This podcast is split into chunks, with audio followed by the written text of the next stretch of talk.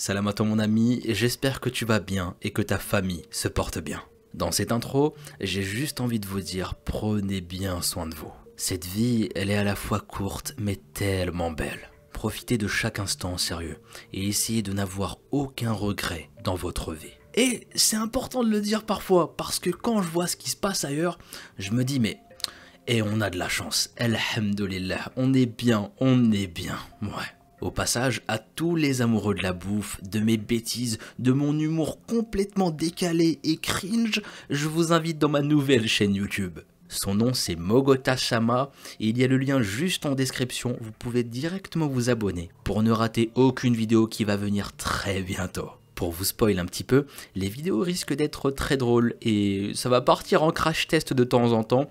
Vous allez voir, ça va être très gourmand, plein de recettes, une aventure incroyable qui vous attend vous et moi. Bref, je vous attends bande de fourbes, si vous ne voulez pas rater ma folie, mélangée à de la bouffe et plein plein de bêtises, enfin bref. Maintenant, on se concentre sur notre vidéo. Aujourd'hui, on retourne en Algérie pour découvrir deux affaires qui m'ont fait beaucoup de peine. Dans un premier temps, on parlera de Rima Hanan, et dans un second temps, on parlera du terrible meurtre de Shaima Sado. Je voulais aussi vous dire quelque chose, afin qu'on ne mélange pas tout et qu'on ne pointe pas du doigt l'Algérie. C'est important pour moi de le préciser, car souvent dans les commentaires, il y a des racistes qui vont se lâcher et qui vont profiter de la situation. Ils sont là à traîner dans l'espace commentaire et à essayer de semer la discorde avec des commentaires complètement de barjots. Enfin bref, ce petit point, c'est pour éviter de tomber dans le piège de ces personnes. J'ai voyagé énormément en Algérie. J'ai des cousins et des cousines qui vivent là-bas, et je peux vous dire que ce peuple est incroyable, riche de culture et de partage. Concernant ce que j'ai vécu et ce que j'ai vu là-bas, il y avait toujours beaucoup de respect envers la femme. Pour vous dire, ceux qui se comportaient mal étaient très mal vus et c'était la honte de voir tout ça, la chouma de voir tout ça, comme on dit. À travers la religion musulmane qui est majoritaire dans le pays, normalement tu dois prendre à 100% hyper soin de ta femme. C'est hyper important. Donc ceux qui se comportent mal, qui sont violents, insultants, etc., bah je peux vous dire que c'est simplement la honte, comme je le disais. Si je vous dis tout ça, c'est que les affaires de féminicide n'ont pas de frontières. Il y en a partout dans le monde, que ce soit en France, Algérie, États-Unis, Angleterre et partout ailleurs. Si aujourd'hui j'ai décidé de me rendre en Algérie, c'est premièrement parce que j'aime beaucoup ce pays et qu'il me touche particulièrement. Et deuxièmement, parce que ce sont des affaires trop peu médiatisées qui sont mises de côté et oubliées. Alors aujourd'hui, je vous propose de ne pas oublier le nom de Rima Hanan et de Shaima Sado. Sans plus attendre, éteignez votre lumière, installez-vous bien et laissez-vous emporter par ma voix.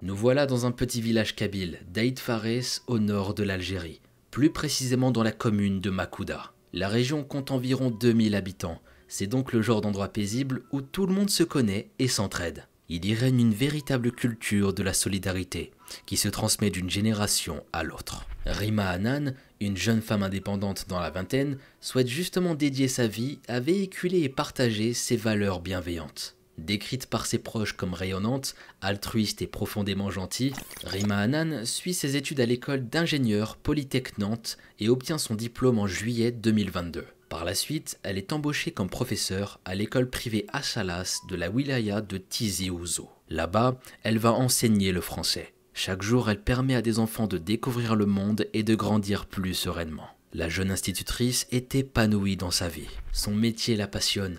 Elle a la chance de vivre proche de ses amis et de sa famille. Tout lui sourit. Son célibat ne la dérange pas plus que ça. Mais bien entendu, comme tout le monde, elle espère rencontrer le grand amour un jour. Mais elle n'était pas plus pressée que ça. Elle avait le temps. Et elle a bien raison. C'est essentiel de se connaître soi-même et de s'aimer soi-même avant tout. Elle était très indépendante, donc avant de s'investir avec quelqu'un, elle avait le temps, tout simplement. D'ailleurs, elle a déjà refusé une demande en mariage. Quelques années plus tôt, l'un de ses voisins s'intéressait à elle et a fini par lui faire sa demande. Toutefois, comme on vient de le voir ensemble, Rima Hanan n'est pas intéressée. Alors elle va dire non à son prétendant. Mais le voisin dont le nom n'est cité dans aucun article va très mal le prendre. Pour lui, c'est inacceptable que Rima ose lui dire non. Fou de rage, il menace la jeune femme et jure de la tuer si elle épouse un autre. Bien que choquée par ces paroles, l'enseignante ne croit pas que l'homme le pense vraiment, de même que sa famille qui voit là des mots prononcés sous le coup de la colère. Après tout, c'est un petit village, et ce genre de choses n'arrive pas chez eux. Alors la vie reprend son cours comme si de rien n'était. Par contre, je fais une petite parenthèse pour vous dire que certains éléments de l'enquête sont très flous ici. Certaines sources indiquent que le voisin l'a harcelé durant trois ans. D'autres indiquent que Rima et lui étaient sortis quelque temps ensemble. Il y a aussi des sources qui affirment que la jeune femme était sur le point d'épouser un homme vivant aux États-Unis. Le problème, c'est que même si ces infos proviennent de journaux sérieux et réputés comme Le Monde, elles ne sont pas citées dans la majorité des articles. Et on trouve également quelques contradictions entre les médias. Donc je tenais à évoquer ces éventualités sans trop m'étendre sur le sujet. En revanche, nous savons avec certitude ce qui s'est passé le matin du 26 septembre 2022. Rima Hanan se réveille tôt, comme à son habitude. Elle s'habille et se prépare pour la journée qui l'attend. Une fois prête, elle passe la porte de chez elle et marche jusqu'à l'arrêt de bus du village. Elle patiente calmement et attend l'arrivée de l'autobus qu'elle prend tous les jours pour aller à son travail. À ce moment-là, Rima n'a pas conscience qu'un individu est en train de la regarder. Surgissant de nulle part, son voisin arrive par derrière et l'asperge avec quelque chose. La jeune femme est prise par surprise et n'a pas le temps de réagir. Lorsqu'elle reconnaît l'odeur bien particulière de l'essence, il est déjà trop tard. L'homme allume un briquet, le jette sur Rima et s'enfuit. Ce lâche vient de prendre la fuite. Il ne s'est pas préoccupé un seul instant des appels à l'aide déchirants de la victime. Comment c'est possible d'en arriver là et de vouloir faire autant de mal à une pauvre femme? Mskina, elle est tombée sur un détraqué qui va s'en prendre à elle. La pauvre. Je vous jure, ça déchire le cœur de voir tout ça. La jeune femme de 28 ans tente d'éteindre les flammes. En vain. Elle se tord et hurle de douleur. Complètement paniquée et affligée par ses brûlures, Rima a le réflexe de retourner chez elle. Ses cris résonnent dans toute la rue et alertent le voisinage. Son cousin Jamel Hanan, qui vit à quelques pas du lieu de l'attaque, racontera plus tard. Avec ma femme, on a entendu des cris. On est vite sorti de chez nous. Et là, j'ai vu Rima chez elle. Je n'oublierai jamais ses paroles. Elle répétait ces mots. Il m'a brûlé, il a brûlé mon avenir. L'enseignante à bout de force s'écroule. Qu'est-ce qui vient de se passer, bordel?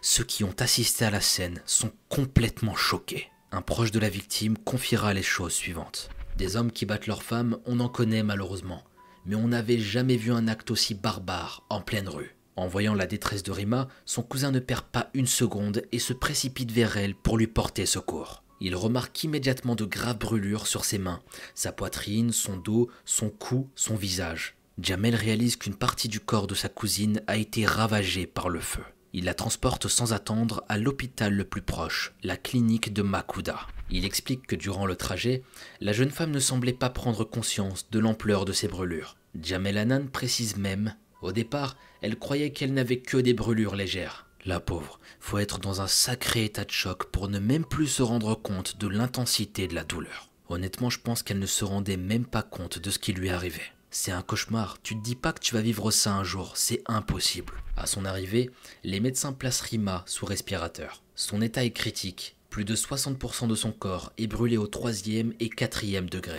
Au vu de la gravité de ses blessures, la jeune femme est transportée d'urgence dans un hôpital un peu mieux équipé, le CHU Nedir Mohamed situé au centre de la ville de Tizi Ouzou. Malheureusement, le personnel soignant de l'établissement se retrouve vite dépassé par la situation. L'hôpital n'a ni les ressources nécessaires ni les moyens adaptés pour prendre en charge un cas aussi sévère. Malgré tous les efforts des médecins et infirmiers, Rima termine en réanimation et son pronostic vital est engagé. L'enseignante de 28 ans se retrouve entre la vie et la mort. Sans une prise en charge adaptée, Rima n'a aucune chance de survie. La famille de l'enseignante est dévastée, et ça se comprend. Sa famille se sent impuissant et démunie face à cet épouvantable drame. Ce sont des personnes issues d'un milieu modeste, ils ont donc peu de moyens. Toutefois, ils veulent y croire, et ils gardent espoir. Tout le monde prie pour Rima. Rima est une femme forte et courageuse. S'il y a bien une personne qui peut survivre à une telle agression, c'est bien elle.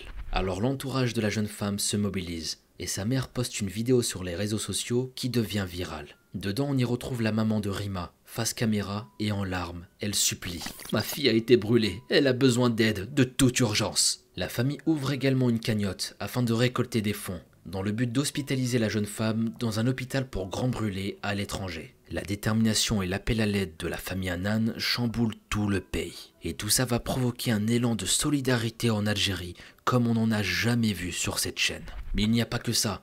Les mots de Rima résonnent bien au-delà des frontières de l'Algérie. Il m'a brûlé, il a brûlé mon avenir. De par le monde, de nombreuses personnes sont touchées par l'histoire de Rima et souhaitent l'aider. Les dons affluent et en quelques heures, le montant de la cagnotte, qui continue d'augmenter, s'élève à plus de 35 000 euros. La famille Annan se tourne d'abord vers l'hôpital Saint-Louis à Paris, très réputé pour son expertise dans la prise en charge des grands brûlés. Mais elle déchante rapidement lorsque l'établissement réalise un devis à hauteur de 316 000 euros pour 70 jours d'hospitalisation en réanimation. Outre la somme astronomique que cela représente, l'établissement voulait que ça soit payé en une seule fois. Et ce, dès le transfert de Rima Hanan en France validé. Je pense que vous le savez, c'était beaucoup, beaucoup trop. Mais la famille est prête à tout pour l'enseignante et sait qu'elle peut trouver cet argent s'il le faut. Toutefois, elle demande si la facture peut être payée sur plusieurs mois, mais l'hôpital refuse. Ces négociations stériles font perdre un temps précieux aux proches de Rima. Ils étaient de plus en plus inquiétés de l'état de santé de la jeune femme.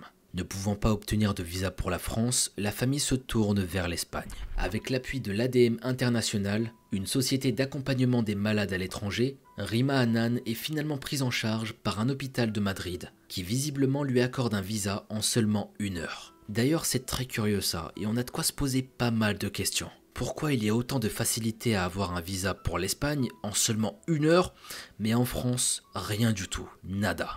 Est-ce qu'il y a de grosses différences au niveau du processus de demande entre les deux pays? Est-ce que l'obtention du visa français dépendait uniquement de l'hôpital à Paris? Est-ce que c'est de la mauvaise volonté?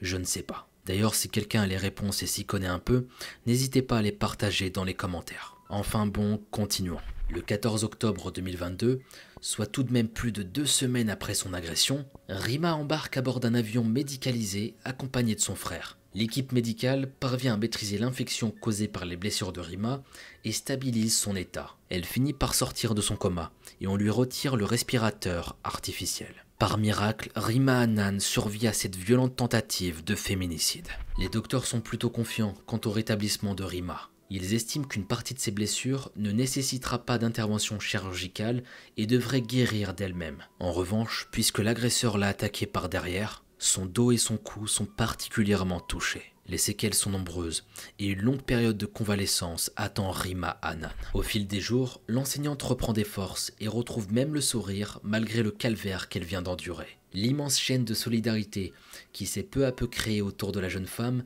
a véritablement permis de changer le destin de cette dernière. Du côté de son infâme agresseur, il semblerait que l'homme soit allé se rendre de lui-même aux autorités quelques heures après son crime. Aux dernières nouvelles, l'individu est actuellement en détention provisoire et attend son procès. Je vous rappelle juste une chose, bande de fourbes, c'est que la deuxième affaire va commencer très bientôt, donc restez attentifs. Rima Hanan devient un symbole du problème de féminicide en Algérie, ravivant des souvenirs douloureux dans le cœur des Algériens. La population demande un durcissement des peines pour les féminicides ou tentatives de féminicide. Pour le moment, rien n'a l'air de véritablement bouger.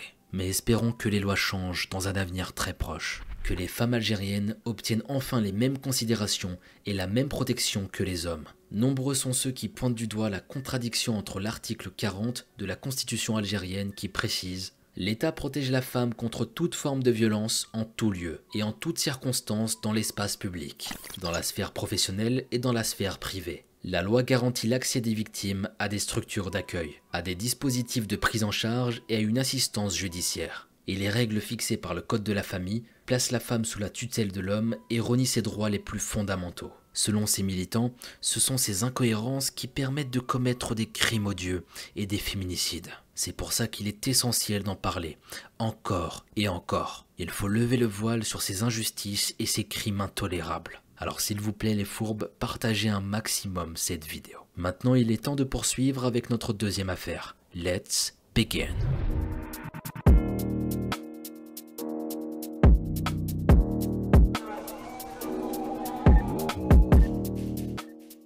Notre deuxième affaire prend place à Tenia, une commune algérienne de la wilaya de Boumerdes. Elle est située à une cinquantaine de kilomètres d'Alger, la capitale du pays. Le 2 octobre 2020, Bouchenaki Abdelslam se rend à la gendarmerie nationale de Tenya pour faire un signalement. Une de ses amies est en danger. Le jeune homme de 19 ans livre au service judiciaire un récit glaçant. La veille, soit le 1er octobre 2020, il avait rendez-vous avec son ami Shaima Sadou. Ils se sont rendus dans une station essence désertée de l'entrée ouest de la ville de Tenya. Après avoir discuté ensemble quelques minutes, Abdeslam réalise qu'il a un petit creux. Il a faim. Le jeune homme explique à la gendarmerie qu'il a quitté son ami un instant afin d'aller se chercher à manger. Mais en chemin, quelque chose cloche. Il aurait parcouru à peine 5 mètres avant de constater avec effroi qu'une épaisse fumée s'élevait au-dessus de l'endroit où était resté Shaima. Le jeune adulte dit avoir pris peur et s'est enfui. Il n'a pas osé se rendre au commissariat le jour même. Les officiers sont perplexes. Les informations de Bouchenaki Abdelslam sont vagues, parfois incohérentes. Pourquoi n'a-t-il pas vérifié l'état de son ami? Comment se fait-il qu'un simple nuage de fumée aperçu au loin ait pu l'effrayer? Pourquoi n'a-t-il pas appelé les urgences une fois chez lui, une fois en sécurité? C'était bizarre. Tout ça ne colle pas.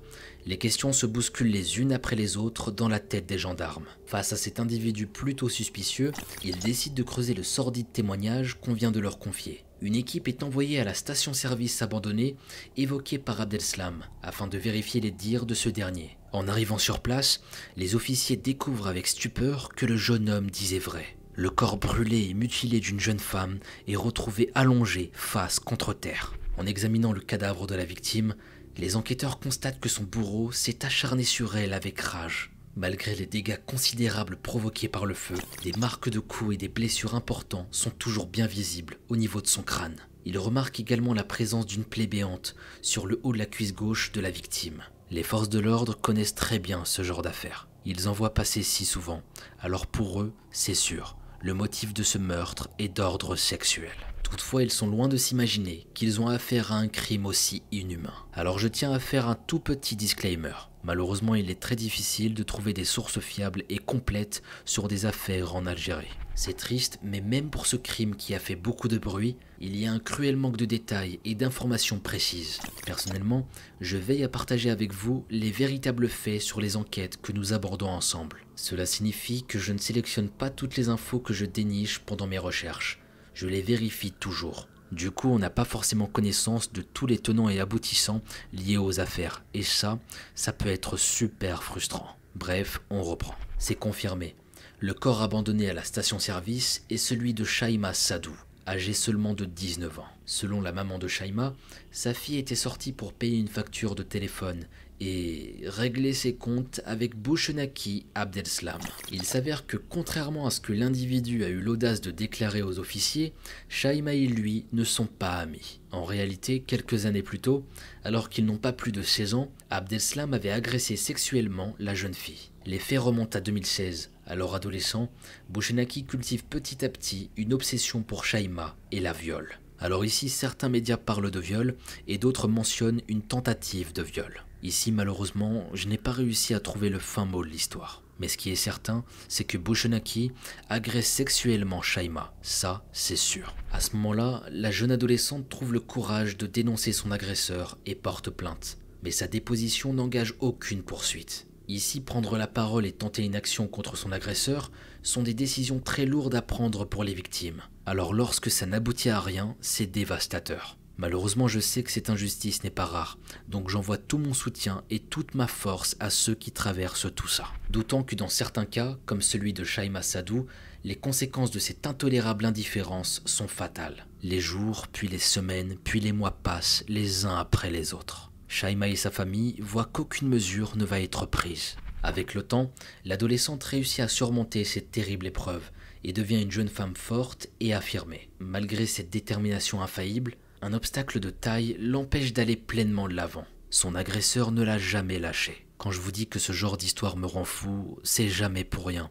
Et vous allez voir à quel point. Après avoir agressé sexuellement Shaima Sadou à l'âge de 15 ans, Abdelslam grandit avec la conviction qu'il doit épouser la jeune fille, ou plutôt que Shaima Sadou doit l'épouser. C'est une petite nuance, mais elle fait toute la différence. Il veut la contrôler, la manipuler. Ce malade va harceler Shaima pendant des années et en toute impunité. Plus tard, la mère de la jeune femme, meurtrie par le sauvage assassinat de sa fille, confiera à la presse Il voulait se marier avec elle, je ne l'ai jamais accepté. Il est impensable pour cette mère aimante de livrer sa fille à son tyran. Elle a bien conscience des conséquences que cela pourrait avoir sur l'image de sa famille, mais cela importe moins que le bien-être et la sécurité de Shaima. Cette maman reste forte devant l'adversité. Elle a tout compris. On s'en fout du regard des autres et des soi-disant règles d'honneur. Le plus important, c'est le bonheur de nos proches, qu'ils puissent s'épanouir et vivre librement. Pourtant, en Algérie, comme pas mal de pays, la loi permet aux agresseurs sexuels d'épouser leurs victimes. Et malheureusement, la pression sociale,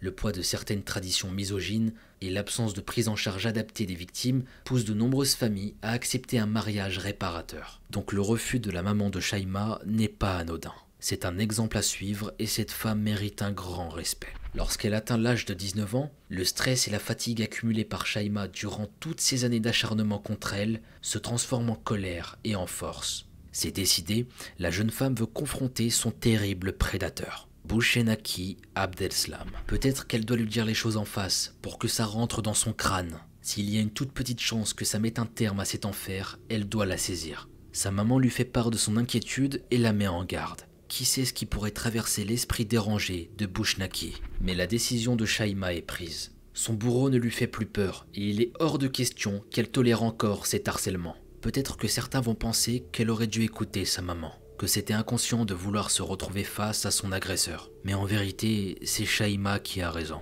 Chaque femme devrait se sentir libre de dire non aux demandes d'un homme sans qu'il n'y ait de conséquences. Toutes les femmes devraient se sentir en sécurité en face de n'importe quel homme. Alors il ne faut en aucun cas remettre en cause la décision de Shaima. Bouchnaki Abdelslam est l'unique responsable de ces actes, personne d'autre. À présent, faisons un bond dans l'espace-temps pour revenir au sein de la gendarmerie nationale de Tenia le 2 octobre 2020.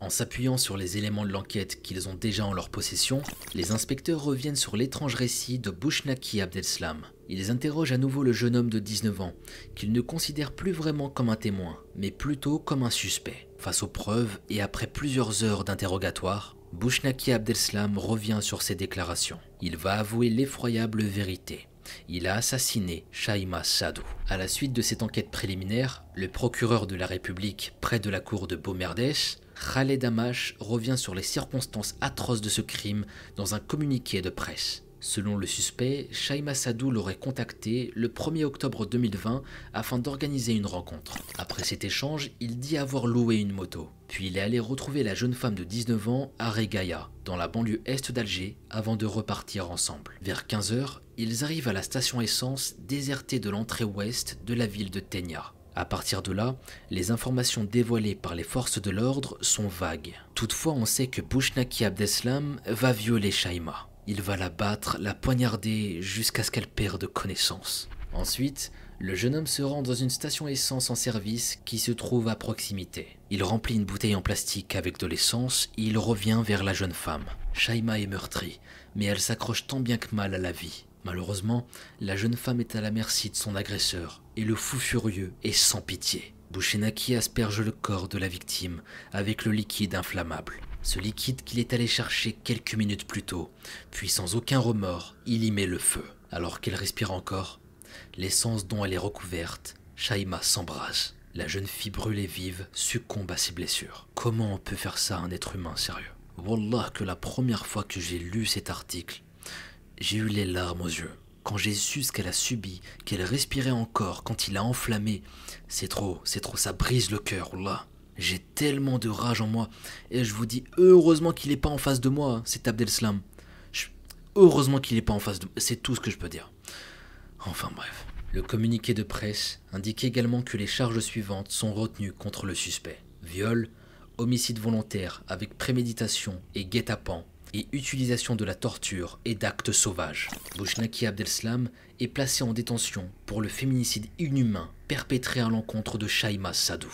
Peu à peu, cette histoire commence à faire beaucoup de bruit. La population locale s'indigne, puis toute l'Algérie. Et très vite, le sort tragique de la jeune femme de 19 ans prend une ampleur internationale. Comment est-il possible qu'en 2020, une femme à l'aube de sa vie puisse être sauvagement assassinée par le même homme qui l'avait déjà agressée sexuellement 4 ans auparavant? Pourquoi la justice n'est-elle pas intervenue en 2016 C'est fou. Le peuple algérien n'en croit pas ses yeux et veut des réponses. De grands rassemblements à l'initiative de collectifs féministes sont organisés à travers tout le pays et même au-delà de ses frontières. En France, les fémènes protestent devant le consulat d'Algérie à Paris avec un message clair, justice pour Shaima. Sur les réseaux sociaux, on retrouve une multitude de publications qui témoignent le soutien aux familles de la victime. Shaima devient un véritable symbole de la misogynie ambiante qui règne chez beaucoup d'hommes et de toutes les conséquences qu'elle entraîne. Harcèlement, agression sexuelle et meurtre. Un message en particulier est largement partagé sur la toile.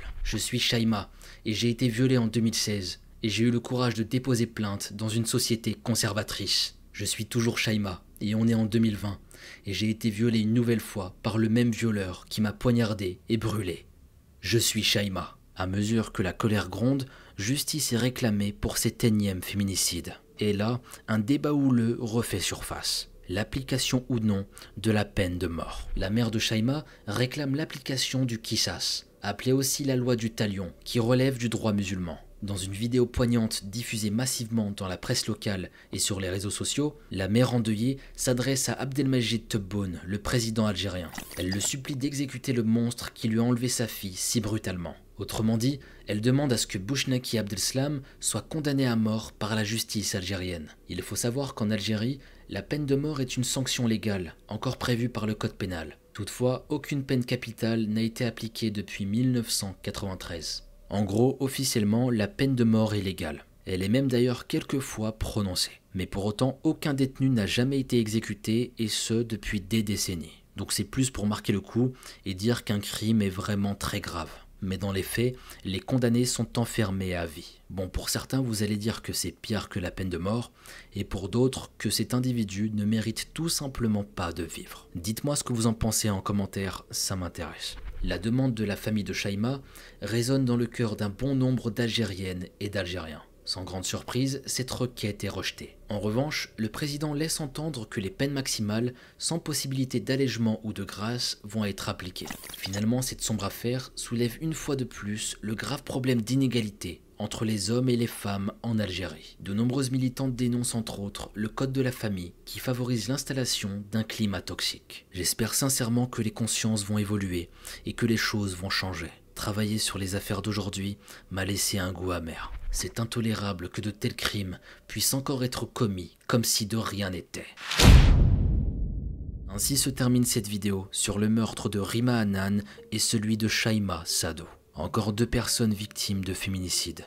L'une s'en sortira et l'autre sera morte dans d'atroces souffrances. Ces histoires me touchent énormément, car comme je le disais, elles se déroulent en Algérie, un pays que j'aime beaucoup, là où j'ai passé la plupart de mes vacances en été. Ça me touche encore plus parce qu'au fond, je sais que c'est un pays magnifique. Le peuple a un grand cœur, il est généreux, enfin, que de belles choses. Mais de voir que certains individus sont là à commettre de telles atrocités, ça me déchire le cœur. Je vous jure, j'ai vraiment du mal avec ce genre de choses, parce que ça peut pousser certaines personnes à détester un pays par la faute de quelques hommes horribles. Donc s'il vous plaît, ne tombons pas dans ce piège. Concernant les familles des victimes, qu'Allah leur donne toute la force nécessaire pour traverser tout ça. Je leur souhaite beaucoup de bonheur par la suite, qu'ils puissent vivre en paix et oublier tous ces malheurs. Mes amis, merci d'avoir regardé cette vidéo, il est temps pour moi de me téléporter. Prenez bien soin de vous et de vos proches, je vous dis à très bientôt pour une nouvelle affaire, c'était Mogota.